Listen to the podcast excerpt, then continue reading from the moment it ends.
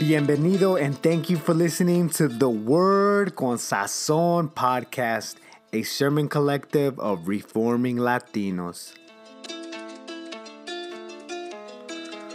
The following message was given at Mosaic Community Church in Joliet, Illinois, by Brother Jonathan Reyes. For more information about the church or about Jonathan, please go to our show notes below.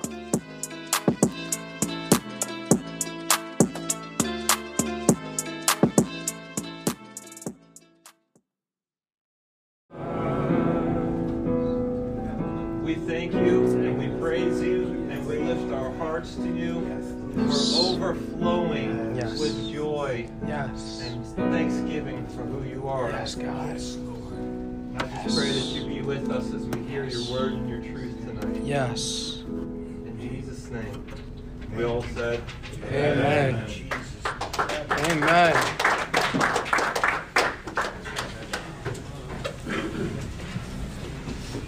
We're going to be in Ephesians chapter 5.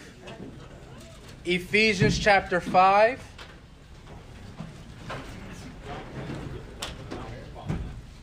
We're going to be camping out in verses 15 through 17.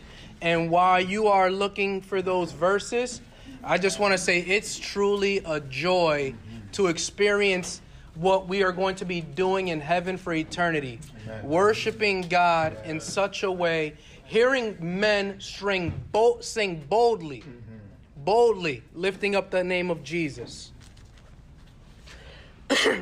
so, Ephesians chapter 5 verses 15 through 17. And it's read in the following way Look carefully then how you walk, not as unwise, but as wise, making the best use of the time, because the days are evil. Therefore, do not be foolish, but understand what the will of the Lord is. Let's pray. Father, we recognize that you are in this place. We thank you, Lord, for just the privilege to be able to sing praises to you, God.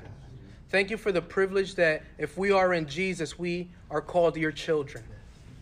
So, Father, in this moment, I just ask that you would soften every heart, open up every ear, give us minds to understand so that your word may become real in our lives. Father, in this moment, I just ask for power that comes from on high. I pray that you would uh, just speak through me. I pray that you would minister to me as I speak to the men here. I pray, Father, that your words would land on fertile ground so that it may bear fruit in its proper time, Father. We pray this in Jesus' name. Amen. So, have you ever asked yourself, where did the time go? Maybe you woke up this morning and uh, you had uh, an agenda out for the day. And as you began the day, you began to uh, go throughout your day and uh, you are doing your responsibilities, right? But then uh, a phone call here, a unexpected conversation here, maybe even a Netflix show there, and by by by next thing you know, you realize you look at your to-do list and you got you got about five out of eight things done, and you ask yourself, where did the time go? Or maybe you got held up at work trying to finish up that sale. And as you're finishing up that sale, you're driving home and you're ecstatic. You got this nice sale and a nice bonus, only to find out that you missed date night, or you missed your daughter's piano recital, or your son's baseball game. If you're anything like me, that has happened before. Every single day, there are many distractions, and if we're not careful, we can lose out on the things that really matter in life. See, time, unlike any other things, has no favorites. See, unlike money, time really puts stewardship in its proper perspective. See, you can go to the store, buy something, and if you don't like it, you can return it and get your money back. But time, mm-mm, you don't get that back. See, I've heard stories of older men who've shared that they wish they can go back and do the things that really matter in life and not chase the corporate ladder. Men who've told you that chasing the money wasn't really worth it. Here's the main thing I want you to see from tonight's passage the wise steward their time through an eternal perspective. The wise steward their time through an eternal perspective. Now, having an eternal perspective is viewing all of life through God's point of view. It's using His values as the measuring stick of how you evaluate life. So, if we're going to steward our time well, we're going to need wisdom and we're going to need an eternal perspective. Now, let's look back into the passage and see how this is laid out. It says, Look carefully then how you walk, not as unwise, but as wise, making the best use of the time, because the days are evil. Therefore, do not be foolish, but understand what the will of the Lord is. Now, to put this passage in its context, this verse that we're looking at here serves as a bridge, as a transition statement of what Paul was laying out of the implications of the gospel. So in chapters 1, 2, and 3, he lays out what God has done for you and I in Christ Jesus. That we were dead in our sins and our trespasses, and, and that in Jesus, God made us alive with Christ. And that now he's taking people from every tribe, every nation, every tongue, bringing them together into his people and forming them into one new man. And in light of what God has done for us in Christ, he transitions into chapter 4, telling us how that should affect our lives. So then he tells them a bunch of imperative statements like if you're a liar, stop lying. Mm-hmm. If you are uh, if you are a liar, stop lying. If you are a thief, stop stealing th- because God has done this in your life. You should now live different. And now we get to chapter 5 where he continues with that same thought, that same command of okay, now be imitators of God walk in love, reject sexual immorality, expose the darkness. And then now we get here to this statement look carefully then how you walk. Paul here is saying, in light of everything I've just written, in light of everything God has done for you in Jesus Christ, pay attention to how you live. Look carefully then how you walk. Why should you pay attention? Why should you watch your life. It's because there should be a distinction by the way that you live and the way non believers live. That's right. Now look back in verse 15. He says, Look carefully then how you walk. Why? Not as unwise, but as wise. Mm-hmm. He's making a distinction between those who are wise and those who are unwise. So a wise person is characterized as somebody who has understanding. Someone who not only has understanding, but actually applies that in their life. But an unwise person is someone who's characterized as someone who lacks sense, someone who's foolish. So in this sense, in this ta- in this text, we see that the wise people they pay attention to their time because they have an eternal perspective. But they don't just pay attention to their time. They don't just look carefully of how they walk. Verse 15 says, "Look carefully then how at how we walk, at how we live, not as unwise, but as wise. Why? Making the best use of the time. This idea, this phrase, making the best use of the time, can be literally translated as to redeem the time, to buy it back. The, the, the main idea that he's communicating is that you should take, uh, take advantage of every opportunity that's laid out right in front of you. My father used to say, and now I'm starting to understand it, is that time is like hair. You got to grab it while it's still there. right? Tyler, you get me, right? so, so we have to take advantage of every opportunity because we don't know when it's going to be there or not. That's right. So why should we make the best use of our time here, Paul? He says because the days are evil. And since the days are evil, we need to be men of wisdom to be able to discern how we should make the best use of the time.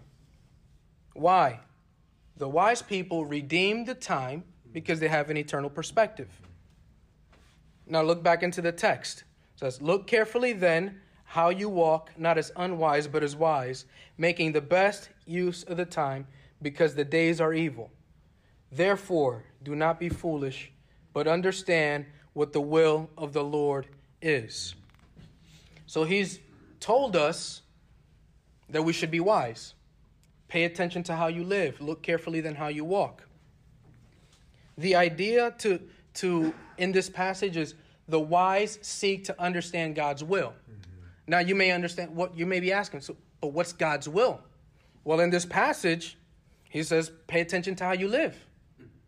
Look carefully how you walk. like, pay attention to your life. Watch your time. Steward your time well. Take every advantage of every opportunity that's laid out in front of you. And it's because when you're doing so and you're praying, God is going to give you wisdom. He's going to give you understanding. And when you seek Him, you're going to be making God honoring decisions in everyday life. That's what He's telling us today. That we should be, pay attention to how we live. We need to be wise with how we steward our time. Because the wise pay attention to their time, the wise make every opportunity, and the wise seek to discern God's will. Because stewarding my time well requires an eternal perspective. And since time has no favorites and we all have the same 24 hours in a day, I just want to share some statistics of how time is used here in the United States.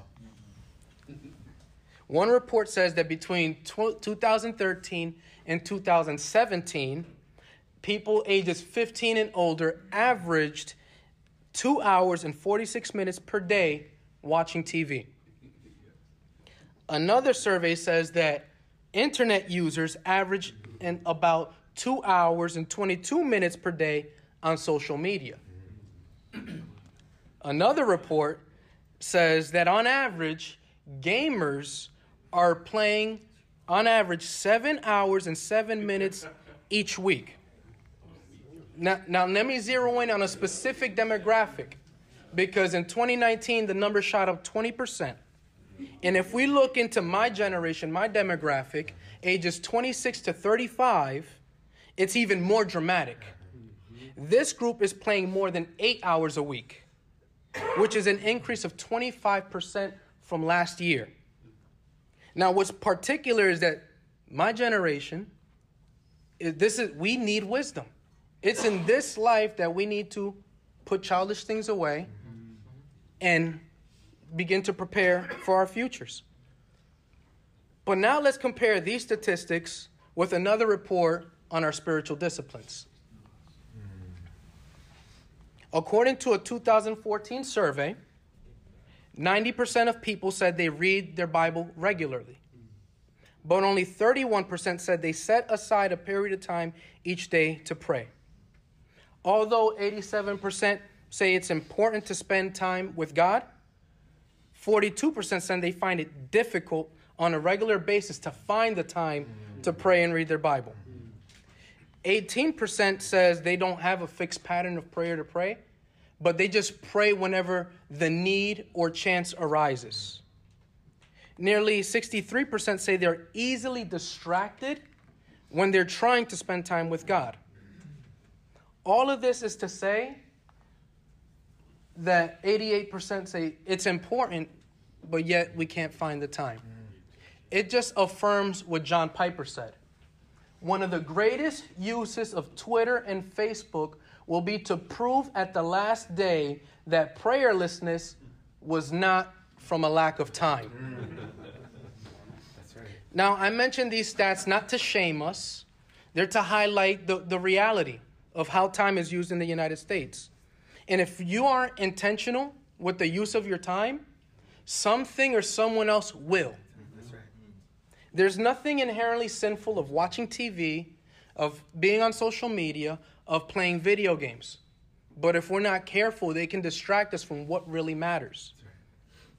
But here's the reality because we're still clothed in this flesh, there's going to be times more often than we like to admit that we're not we don't feel like seeking God. Like when that alarm clock wakes up every morning, there are times, there are seasons where I'm like, yes, I'm ready to do business with the Lord. But there's other times where I'm like, man, this bed feels so good right now. I don't want to get up right now. I know I need to, but I, I don't want to in this moment because of this flesh.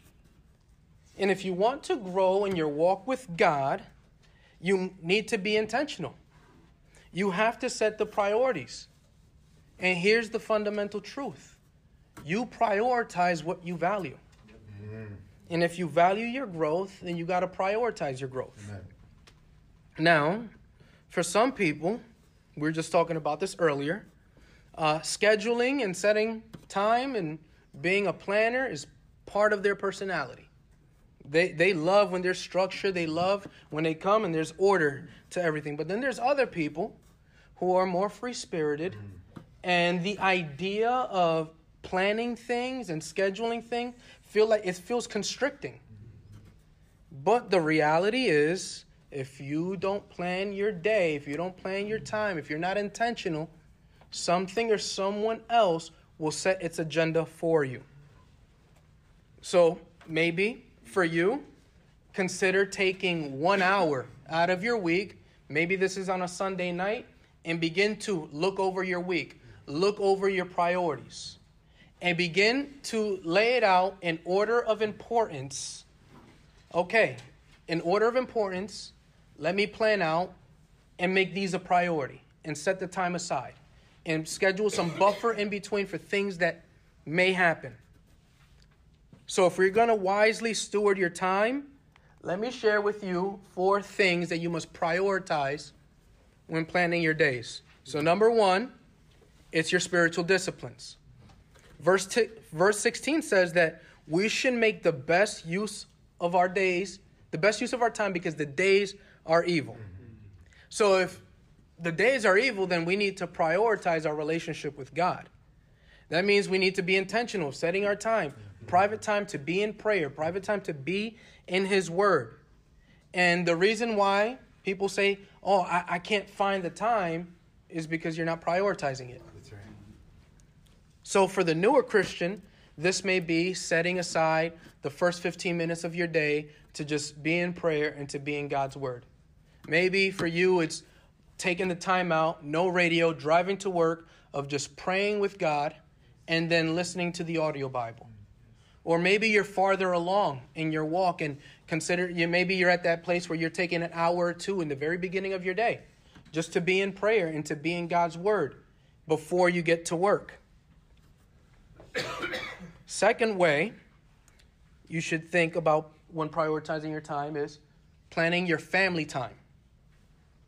Verse 15 says, Look carefully then how you walk, not as, wa- not as unwise, but as wise. So if there's anyone who's watching the way you walk, it's your family. And if we're going to prioritize our family life, then we need to be intentional of when we're planning out, setting aside time for all those big events piano recitals, speeches, plays, sporting events. Be intentional of leading your wife. Make sure, as men, as husbands, I don't know about you. My wife loves it when I take the initiative and setting aside and planning a marriage retreat where she's not coming to me saying, hey, I think we need a, a weekend away together. Where I'm thinking in advance of how can I have time, just me and my wife, to just build into my marriage. So be intentional of your family life. Be intentional of how you're going to spend time with your wife, how you're going to spend time with your children. Number three is be intentional of your community life. Verse 17 says, Therefore, do not be foolish, but understand what the will of the Lord is. It's God's will that men gather together regularly.